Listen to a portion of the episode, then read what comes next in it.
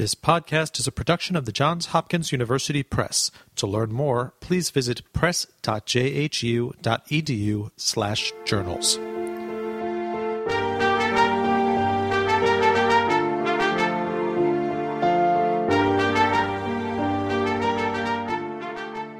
Thank you for tuning in to this Johns Hopkins University Press podcast. My name is Brian Shea, and I am the Public Relations and Advertising Coordinator in the Journals Division.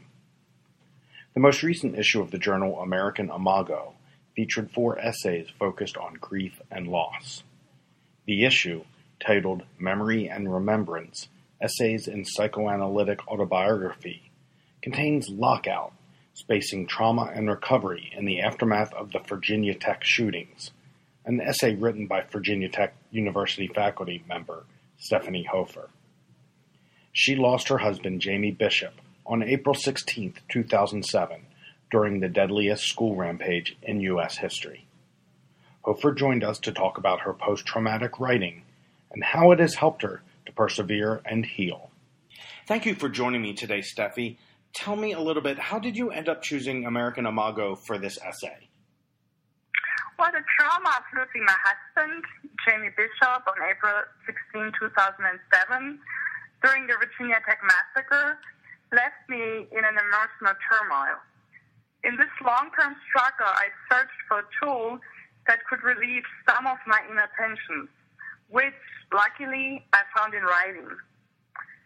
True to psychoanalysis, I addressed these emotional problems in my essay by exploring memories, feelings, and dreams. I also analyzed how narrating can have a healing impact. The American Imago, as the journal committed to the enduring relevance of Freud's legacy across humanities, arts, and social sciences, seemed fitting.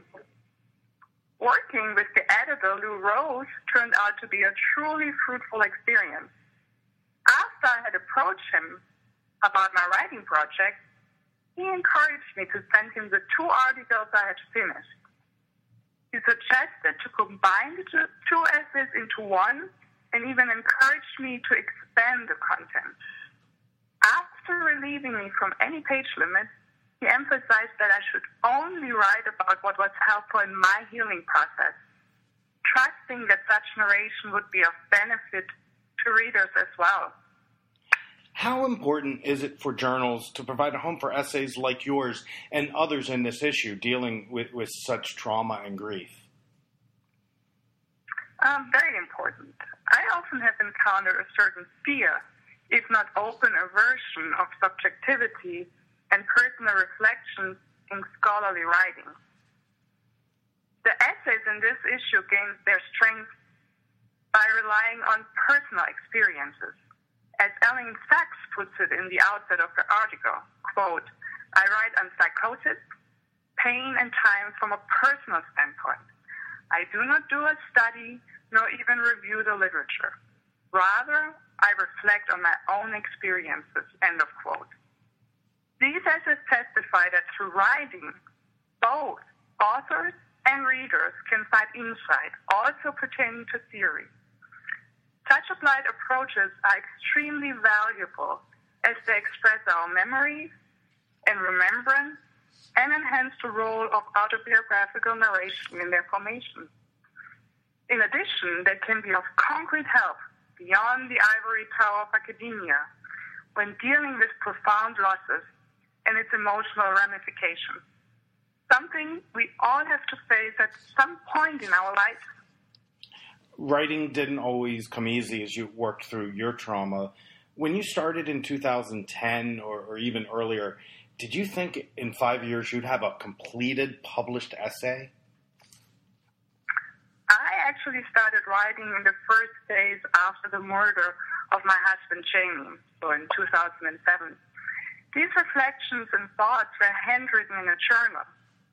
Then the need for an imaginary reader became stronger and stronger because it forced me to not simply vent, but to sharpen my thoughts by sharpening my language. This was when I started typing on my laptop. I started approaching my personal experiences in the way I did my scholarly writing. That meant that one of the most fruitful stages of the writing process was the editing and revising part. This would allow me to gain understanding where my highly emotional or traumatic reactions were coming from. For instance, I noticed that the interface between the trauma and my professional life as an assistant professor in the department Jamie worked as an instructor and in the small town of Blacksburg that is so much connected with the university, Virginia Tech. There were so many triggers on a daily basis, even months and years after my initial traumatization. While writing and then rereading my story, patterns, resemblances, and repetitions became visible, and that helped me to better predict and cope with potential reminders. Writing enabled me to slowly move the traumatic event into the past and to establish a certain emotional distance to the traumatic memories. Consequently, it helped to deflate a strangely inflated memory preoccupied with the past. By accepting that as a narration, remembrance has to become more selective. Ultimately, through writing, I regained emotional control in and over literary and figurative spaces of traumatization, which enabled my gradual reintegration into the public life. But coming back to your initial question, no, I didn't think that I would publish my narration at all. At the beginning of the writing process, the question of privacy was still of paramount importance to me intrusion of privacy was a highly traumatizing experience in the aftermath of April 16. Information about my person in connection with Jamie and his murder seemed to be floating on campus, the town of Blacksburg, and even on the internet. Consequently, protecting privacy was my primary goal. Never would I have thought that there would come the time when I want to publish such personal material. Making my story written from my perspective and publicly available gave me a feeling of taking control of the once uncontrollably spread information out there. It is an empowering feeling. What was once so frightening because out of my hands is now edited and sanctioned by me. Again, I consider it a step towards reintegration into public life. I also withdrew from people because I didn't know what they knew about me.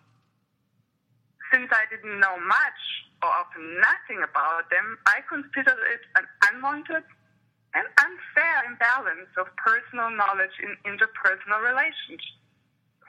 I felt naked, exposed. My essay counteracts this unwanted exposure by allowing me to have a choice, and I choose to have a voice now when I feel ready for it early in the essay, you wrote that you are, quote, still standing, unquote. Um, how important was that declaration for you to readers? Well, originally, originally it was addressed at myself.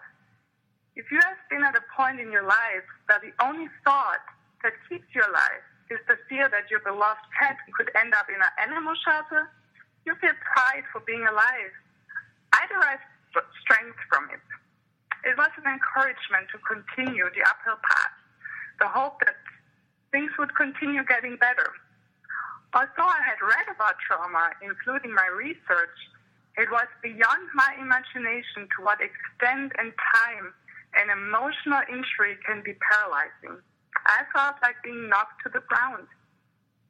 At first, though, I didn't perceive myself as a victim of trauma at all. The term victim was preserved for the people killed on April 16. The survivors of the classroom and first responders were victims of trauma in my eyes. It was difficult for me to wrap my mind around the idea that not being exposed to the violence directly, but losing a loved one under these circumstances, being on campus that day, and living through the aftermath could have such profound emotional effects having the line of me still standing in the first paragraph of the essay invites the reader to learn with me what it means to be traumatized and what it takes to recover. I feel very fortunate that I had so many resources, including writing, available to assist me in this healing process. I'm afraid the majority of trauma victims worldwide don't have such assistance, which can be devastating for these victims and potentially their environment. Building on that, how how do you hope your essay will help others, whether they are a victim of trauma or just uh, have it somehow in their lives? Yeah, during times of frequent mass shootings in the U.S., American troops' involvement in conflicts abroad, often returning with PTSD, and not to forget the daily violence in U.S. inner cities, we, as the society, need to be wary of trauma and its impact on the human mind. Hopefully, my essay can be a contribution in this matter. In my opinion, there's a widespread misconception of trauma and recovery from traumatic loss as mentioned earlier, I myself was not aware of the long-term emotional effects of such loss. It seems to be the assumption that recovering from traumatic losses can be achieved through mourning. At least that is how I interpret why so many people felt the need to give me books on mourning after April 16. My first thought upon opening this well intended impressions was, well, I wish I had only this problem to deal with mourning doesn't heal trauma so. When faced with traumatic loss, one has to tackle grief, trauma, and the environment around. One of the goals of my essay is to learn how to predict my traumatic reactions while mourning Jamie's death as well. Such coping was the best way of healing for me. Victims of trauma react differently, though, and therefore individualized healing processes are necessary. I hope that my essay will be a source of encouragement for other trauma victims to keep looking for the right ways and resources comforting them. Steffi, I can't thank you enough for taking some time to share some more thoughts on on your essay and, and you know what you've been through and what you're going through, and I appreciate you uh, taking the time to talk with me. Thank you. Thank you for listening to this Johns Hopkins University Press podcast please visit press.jhu.edu slash journals for more information.